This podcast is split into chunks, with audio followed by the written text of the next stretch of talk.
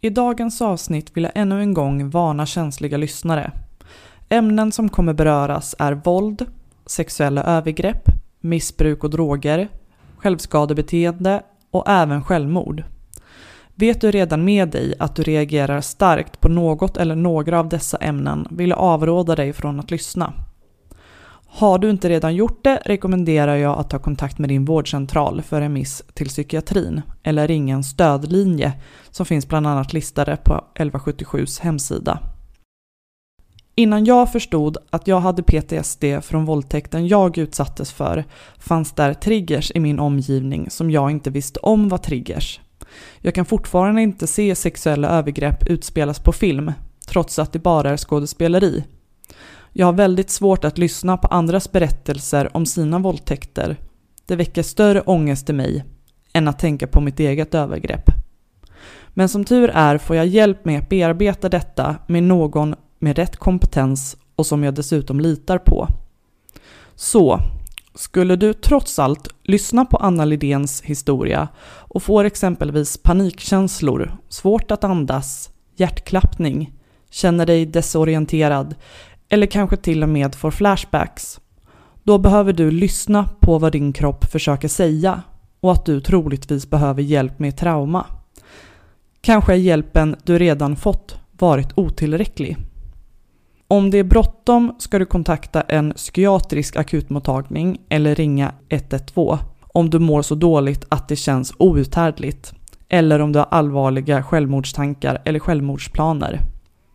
Detsamma gäller om du är orolig över att någon i din närhet mår så dåligt att hen riskerar att skada sig själv eller någon annan allvarligt.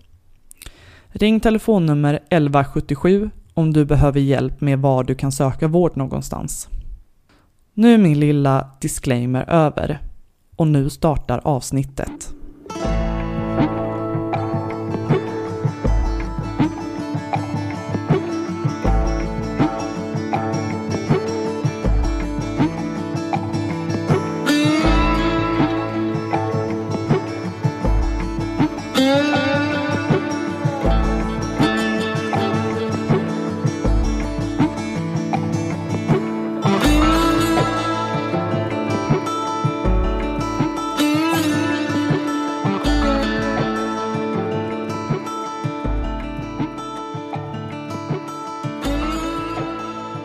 Okej, men eh, då tänker jag att vi drar igång. Så då ja. säger jag så här. Välkommen till samtyckeskontraktet. Du får, eh, du får presentera dig själv. Vem är du? Ja, jag heter Anna Lidén, är 34 år och jag är 08 från början, men nu har jag bott i Uppsala i ungefär sex år tillsammans med min man Tommy. Vi har varit tillsammans i snart 11 år faktiskt och gifta i sju. Och sen har vi två barn, en dotter och en son som är åtta och nio. Så det är ganska fullt upp, fullt ös. Mm. jag eh, eh, älskar musik och dans och kultur, alltid gjort. Min näst, mitt nästa projekt är att fixa någon liten typ hemmastudio. Men det, det blir av när det blir av, helt enkelt. Och rent yrkesmässigt så har jag gjort ganska mycket. Jag har jobbat i restaurangbranschen, jag har jobbat i säljbranschen, eh, inom vården. Sen har ju mitt liv varit eh, kaos kan man väl säga fram tills för bara ett år sedan, ett och ett halvt år sedan. Från att jag var 13 i princip har det gått som en berg och dalbana. Så ja, sen ungefär 10-11 månader tillbaka så föreläser jag både genom föreningen Inte din hora, också genom Sveriges talare och eh, privat också, att folk bokar mig privat. Och då föreläser jag kring ämnet kommersiell sexuell exploatering, psykisk ohälsa och våld i nära relation och då kan det ju se väldigt olika ut beroende på vad de vill att jag pratar om helt enkelt. Så, mm. eh, det är allt från kvinnojourer till socialtjänst och sådär som jag föreläser för. Mm. Och sen håller jag på att skriva min första bok som har varit min högsta dröm i livet. Det är helt mm. fantastiskt. Och den ska ges, ja, det är jättekul. Och den ska ges ut hos förlaget Lind och Company. Mm. Ja, det är väl där jag är, är nu i livet. Mm. När du föreläser, finns det någonting som brukar vara mer eftertraktat än andra ämnen? Ja, det är väl mycket det här, vad hade du behövt eh, för att ta dig ur prostitution och missbruk och psykisk ohälsa? Vad fick du inte som du hade behövt? Ja.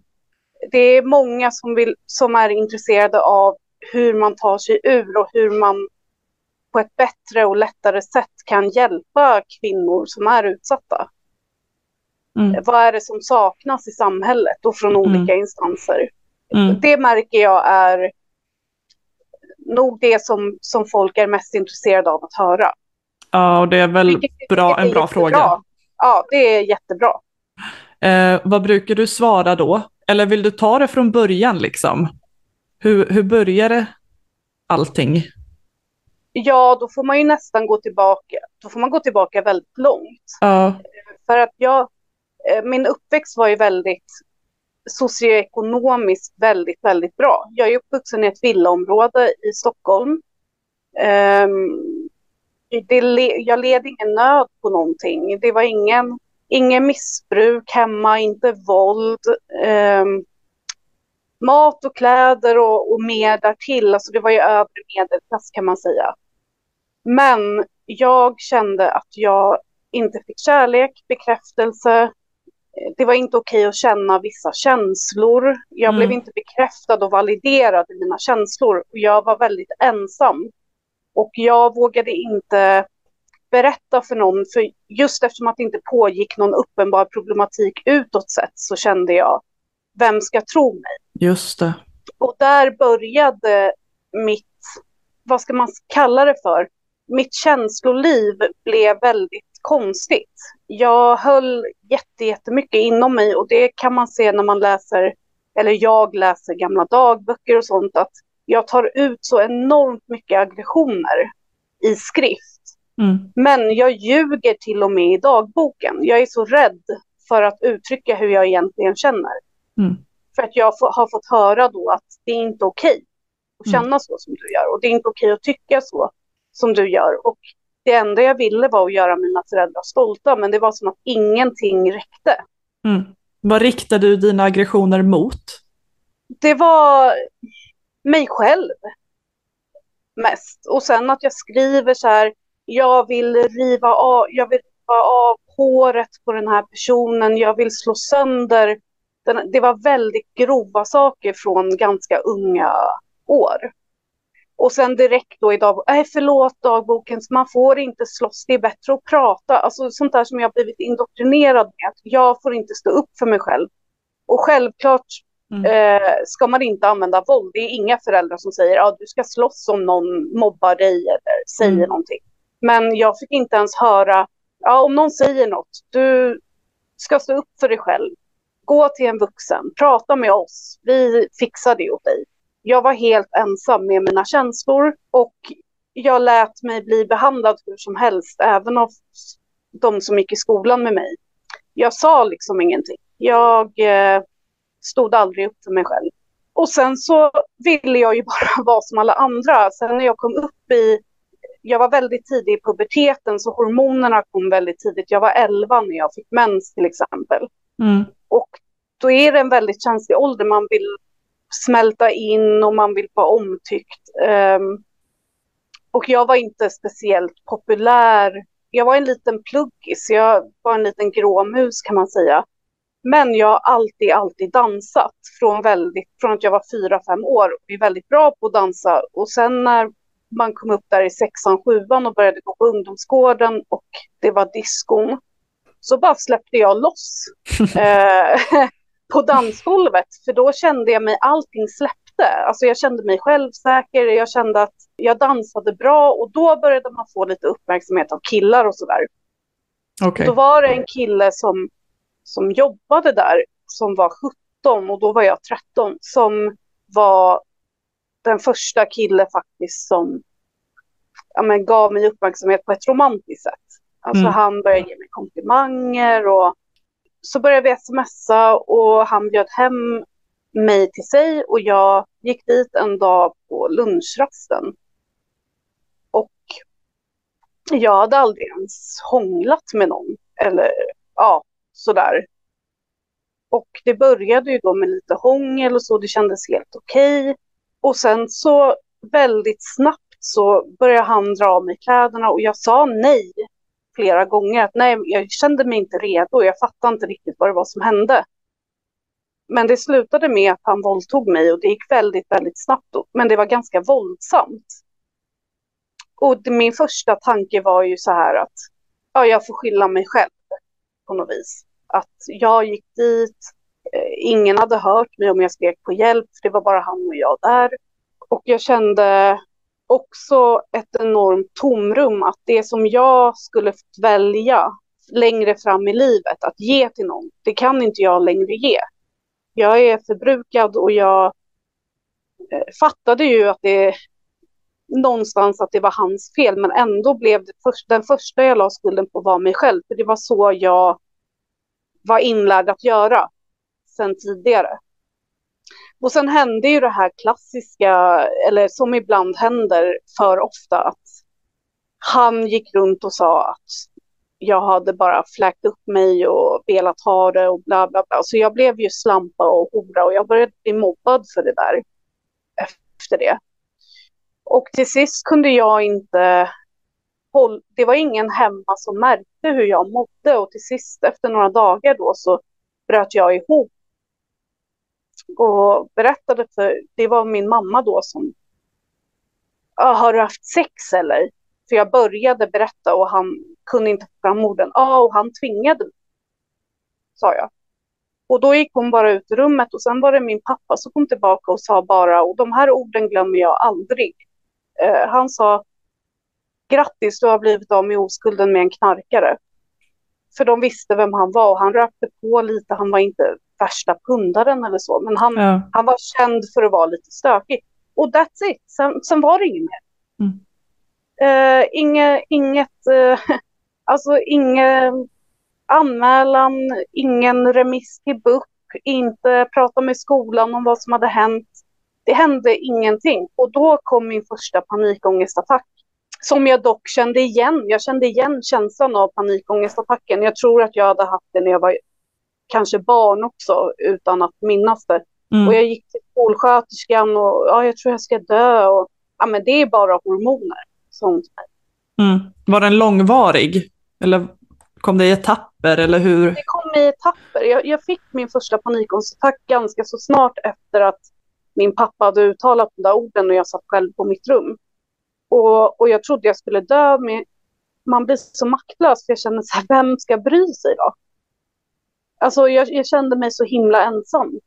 Och sen gick ju den här panikångestattacken över och då tänkte jag, ja det kanske var en engångsgrej, men sen blev det ju återkommande säkert två, tre gånger i veckan. Mm. Uh, och med hoppet då om att skolsköterskan skulle snappa upp mig så gick jag dit efter ett par veckor och uh, fick då höra att ja, men det är hormoner och det går över. Mm. Uh, och där och då kunde mitt liv ha tagit en bättre vändning mm. om eh, folk hade uppmärksammat mig. Ja. Men eh, sen gick ju åren där och jag bestämde mig för att eh, jävlar, jag ska få skitbra betyg och säga fuck you till alla som har mobbat mig och allt och alla. Och det fick jag också. Jag gick ut nian med, då hade man ju G till MVG. Ja. Eh, det räknades i poäng och jag fick 315 av 320 möjliga poäng. Mm och var stolt över mig själv, men det var ingen annan som sa att de var stolta. Och jag kom in på Södra Latin i Stockholm, som är ett ganska så prestigefyllt gymnasium. Där jag skulle börja läsa samhällsvetenskapliga linjen. Men jag mådde skitdåligt. Ja. Under de här åren då, mellan 13 till 16 var jag då när jag gick i nian, så mådde jag jätte, jätte, jättedåligt. Och mm. började skära mig själv ibland även söka bekräftelse från män. För att jag tror att efter ett övergrepp eller våldtäkt så att det går åt ett eller annat håll. Får man hjälp och så, så förhoppningsvis känner man nu ska jag ta hand om min kropp. Det här ska inte hända igen. Jag ska aldrig mer... Eh, alltså jag ska stå upp för mig själv och jag ska säga nej och stopp. Och för mig då som inte fick den här hjälpen mm. så blev det mer att eh, det var den enda bekräftelsen jag kunde få.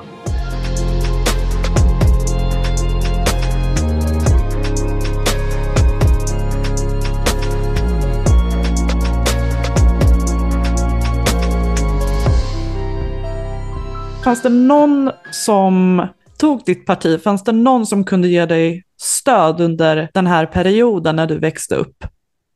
Nej, det var väl mer att jag engagerade, alltså jag såg till att jag hade fullt upp. Jag spelade teater, jag spelade instrument, eh, skrev väldigt mycket hela tiden, mm. Eh, dansade. Alltså jag, jag höll mig sysselsatt okay. för att, som en överlevnadsstrategi. Men när det kommer till människor i min närhet så nej, jag upplevde nog inte att det fanns någon som eh, riktigt fanns där. Nej. Alltså ingen visste om hur jag mådde om man säger så. Mm.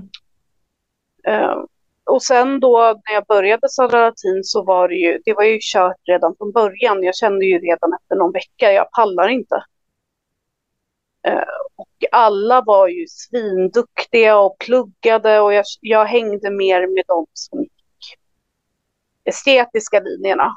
Alltså musik och dans och teater och så. Det var mycket fester och då hade jag prövat alkohol ett par gånger och då blev jag ju alkoholist vid första klunken. Jag kände ju att det här har jag väntat på hela mitt liv. Mm. Att ångesten försvinner. Så mitt, min relation till alkohol blev på en gång att jag ville alltid dricka oftare än alla andra och när vi drack så drack jag mer än alla andra. Och jag kunde även dricka själv om jag hade någonting kvar dagen efter och så. Um, sen, fylld, precis när jag hade fyllt 17 så gick jag in på ett chattrum. Jag tror det var Aftonbladet-chatten och sånt där. Och uh, började chatta med en kille och, som var helt verkade helt normal. Han var trevlig och visade sig att han var tio år äldre. Så han, han hade inte fyllt 27 då, men han, jag var 17 och han var 26. Han skulle fylla 27. Mm. Och frågade mig efter ett tag, vill du komma på fest? Eh, det visade sig att han också bodde i Stockholm. Ja visst, och jag tog med mig en kompis och åkte dit. Och eh, han var supercharmig, tog hand om mig. Och Eh, Eh, luskade ut väldigt mycket. Så han, han, fick mig att lita på honom. Jag berättade väldigt mycket utlämnande saker. Och sen också att vi, vi hade inte sex på en gång och det fick mig att så här, oj, han kanske faktiskt tycker om mig. Eh, så första gången vi träffades så såg jag inga röda flaggor. Mm, skulle jag träffa en sån person nu skulle jag definitivt göra det. Men, men då bara kände jag så här, åh wow, en, en kille som är äldre, och har erfarenhet och kan ta hand om mig och så vidare. Men sen så gick det ganska snabbt. Alltså vi blev tillsammans då. Och eh, jag i princip flyttade in hos honom. Och då började den psykiska misshandeln direkt, den verbala misshandeln. Och jag hade ju berättat för honom om min barndom och mina trauman. Och han förstod ju säkert att jag skulle bli lätt att manipulera. Och den här processen som man går igenom, som för andra kanske tar väldigt lång tid, gick väldigt snabbt för mig, för jag var redan van vid psykisk misshandel. Vad var de första tecknen som, eh, som du kanske ser nu när du blickar tillbaka var eh, varningssignaler? Första varningssignalen var ju att han ville ha mig hem till honom väldigt snabbt. Eh, och att han ville vara med mig själv. Eh, han ville inte att jag skulle ta med några kompisar. Han, vi träffade aldrig hans kompisar. Han ville ha mig för sig själv. Och sen att han ganska direkt sa, här får du vara i lägenheten. Här får du inte vara. Eh, du äter när jag äter. Eh, du är dum, du är korkad, du vet ingenting för du är ung, du ska lyssna på mig. Eh, och sådana saker. Och det hände omgående när jag kom till honom. Och jag, jag liksom i princip flyttade in hos honom kanske en vecka efter att vi hade träffats. Mm. Hur reagerar du på att han sa sådana saker? Jag kände väl på något naivt sätt att ah, ja, så länge han inte slår mig. För då, innan dess, jag, jag hade aldrig råkat ut för att någon hade slagit mig. Inte ens när jag blev som värst mobbad eller, eller någonting. Och jag mm. kände att där, där går min gräns, kände okay. jag. Ja. Eh, och eftersom att jag var så van att höra att, att jag inte dög och att jag var värdelös och att jag inte fick känna och tycka saker så jag, jag kände väl inte direkt att så här, eh, man är så van. Så en annan, en annan människa kanske hade gått och stuckit direkt men jag, eh, det var vardagsmat för mig. Jag tänkte inte så mycket på det. Mm. Och sen blev jag introducerad till kokain. Kanske av honom? Veckor. Ja, av honom. Och det är den bästa känslan jag någonsin har känt. Eh, det var bättre än alkohol. Och det var bättre. Jag hade väl rökt på någon gång tidigare, men det var inte min grej. Mm. Eh, och det här var verkligen så här, alltså jag blev, jag fick sånt självförtroende, jag kände mig snygg, allt som kom ut ur min mun kändes som det mest intelligenta jag någonsin hade sagt man orkar vara vaken, man får energi, ångesten försvann. Det var bara som den perfekta grejen och jag kände att så här måste jag vara resten av mitt liv. Jag okay. kan inte vara utan det här. Så jag blev beroende ja, men väldigt direkt. Och kokain är ju en extremt beroendeframkallande drog, så det är inte heller konstigt. Um, så då um, fortsatte han att ge mig liksom, jag, ah, kan, kan jag få lite till? Ah, inte nu. Han liksom kontrollerade det där. Eh, och sen när han förstod att nu är Anna helt beroende och det gick ju snabbt, kanske ja, tre veckor eller någonting. Eh, då sa han, för att ha råd med det här så får du börja dra in pengar. Han skickade iväg mig till en strippklubb i Stockholm där jag började jobba. Och eh, i och med det så började han också slå mig. Kom jag hem med för lite pengar så eh, blev jag slagen. Och eh, det där var ju taktiskt av honom. För hade första slaget kommit utan att jag var beroende av kokain så hade jag kanske, jag tror inte det i och för sig, men kanske att jag hade lämnat. Men eftersom att han var min enda källa till droger så blev det normalt. Det blev en väldigt snabb normaliseringsprocess med tanke på hur nedbruten jag redan var i mig själv. Och att jag i princip hatade mig själv. Eh, sen då så blev det inte så mycket pengar från den här strippklubben. jag tyckte det var mycket pengar, han tyckte inte det. Eh, mm. Så han sa du får sluta och istället så får du, eh, ja, jag fixar någon som du kan suga av för 800 kronor, för då kostade ett gram kokain 800. Och då kände jag så här, jag gör det här, då kan jag aldrig ta tillbaka det. Mm. Men steget var inte långt mm. för mig. Det var inte som att så här, oj shit, det här är ett jättestort steg och det var så här, jag ger ju bort det gratis ändå. Eh, till den som vill. Och eh, den här killen jag var tillsammans med, han hade ju redan, alltså vi hade ju redan trekanter och allt möjligt med hans kompisar och så, utan att jag egentligen ville. Så att, eh, jag gjorde det. Och efteråt kände jag ingenting. Jag kände som att eh, på en gång nästan blev jag ett skal. Jag var så här, ja ah, nu är det, jag är ingen, jag har inget jag vill inte direkt säga själ, men du kanske förstår vad jag menar. Jag, mm. jag var ingen jag var bara en kropp. Eh, och så länge jag fick droger så var det okej. Okay. Mm. Sen, då var jag fortfarande 17. Och då hade den här processen tagit kanske fyra och en halv månad. Eller något sånt där. Och från dess fram till att jag var 23 så sålde jag sex fyra till fem dagar i veckan. Så det var nästan sex år. Mm. våldet blev värre och vad jag fick utstå från torskarna blev värre. Och jag gick ju över till amfetamin för att då kunde man vara vaken längre. Och jag vägde ju 48 kilo mot slutet och jag är nästan 1,70.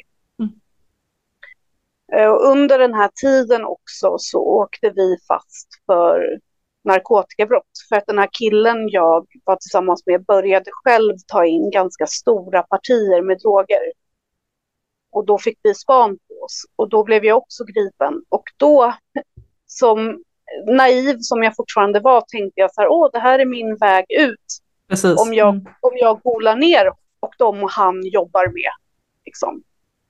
Så det gjorde jag. Så det var i, i princip på grund av mig som det liksom gick till rätt. Jag hade kunnat välja att inte säga någonting i arresten. Mm. Eh, men jag bara sa precis allt jag visste och då satt ju jag på Kronobergshäktet i en och en halv månad med restriktioner. Så jag satt inlåst 23 timmar om dygnet. Utan droger, utan alkohol. Jag hade panikångest dagligen och jag sa till förhörsledare och alla att ja, jag har sålt sex också. Jag mår jättedåligt över det, men jag fick ingen hjälp. De ville ju bara sätta dit mig. Mm. De var inte ute efter att hjälpa mig.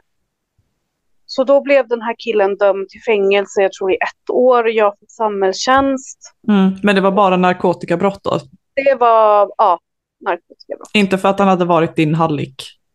Nej, och det ska jag säga att det var han inte speciellt länge, utan eh, jag la själv annonser. Mm. Eh, I början, första månaden tror jag han fixade mm. kunder.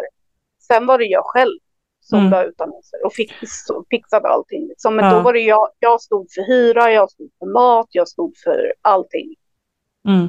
Och det uh, han gav dig var, var, var drogerna helt enkelt? Ja, och uh, liksom en falsk känsla av trygghet. Att uh, jag hade ändå någon som inte var en torsk liksom, i mitt liv. Mm. Och han kontrollerade ju allt jag gjorde. Och man vänjer sig att leva så.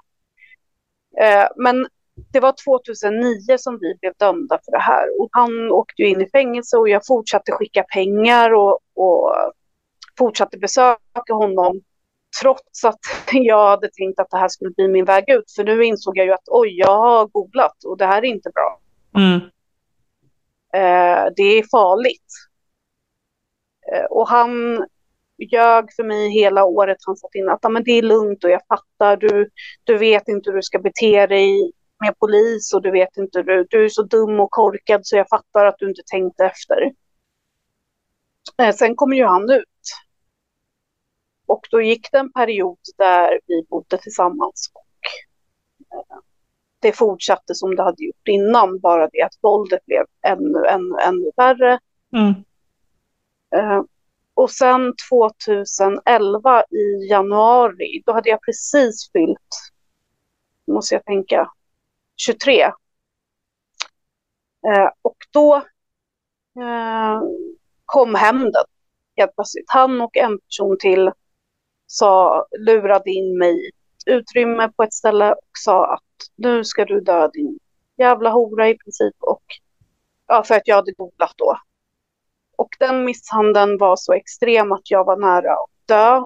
Mm. Annars, jag hade aldrig besökt sjukhus för att det hade aldrig gått så långt att jag hade brutit någonting och behövt gips till exempel. Alltså och brutna revben och sånt, det kan man ju gå med. Det finns ingenting att göra ändå. Eller något brutet finger eller liksom så. Men nu var det så pass att jag var, som tur var, var det en person som såg mig och fick mig till sjukhus. Polisen kom för att det var en uppenbar misshandel. Och jag ljög och sa att det var ett tjejgäng som hade hoppat på mig. Um, och sen när jag då kunde stå och gå och såg mig själv i spegeln så var det som att, för jag hade förlikat mig i flera år med att jag kommer dö i överdos eller jag kommer dö genom en misshandel och det var helt okej. Okay. Alltså jag, jag var inte rädd för det. Men nu när jag såg mig själv med blåmärken och allt var brutet av och allting så kände jag så här, men jag kan inte dö så. jag kan dö i en överdos för då vet folk vad som har hänt. Men om jag dör genom att någon slår mig, misshandlar mig, då kommer det finnas frågetecken för min familj och, och kring vad det egentligen var som hände. Och det var det egentligen som fick mig att så här, fortsätter jag vara med den här mannen, fortsätter jag göra det jag gör, då kommer det sluta så här. Det här är ju inte första gången. Mm. Utan... Och då sålde jag aldrig sex mer efter det och jag lämnade den här mannen och det var inte det lättaste. Jag fick ju gömma mig på olika ställen hos Mm. andra män som inte heller var snälla. Och till sist när han förstod att jag inte skulle anmäla honom så lämnade han mig i fred.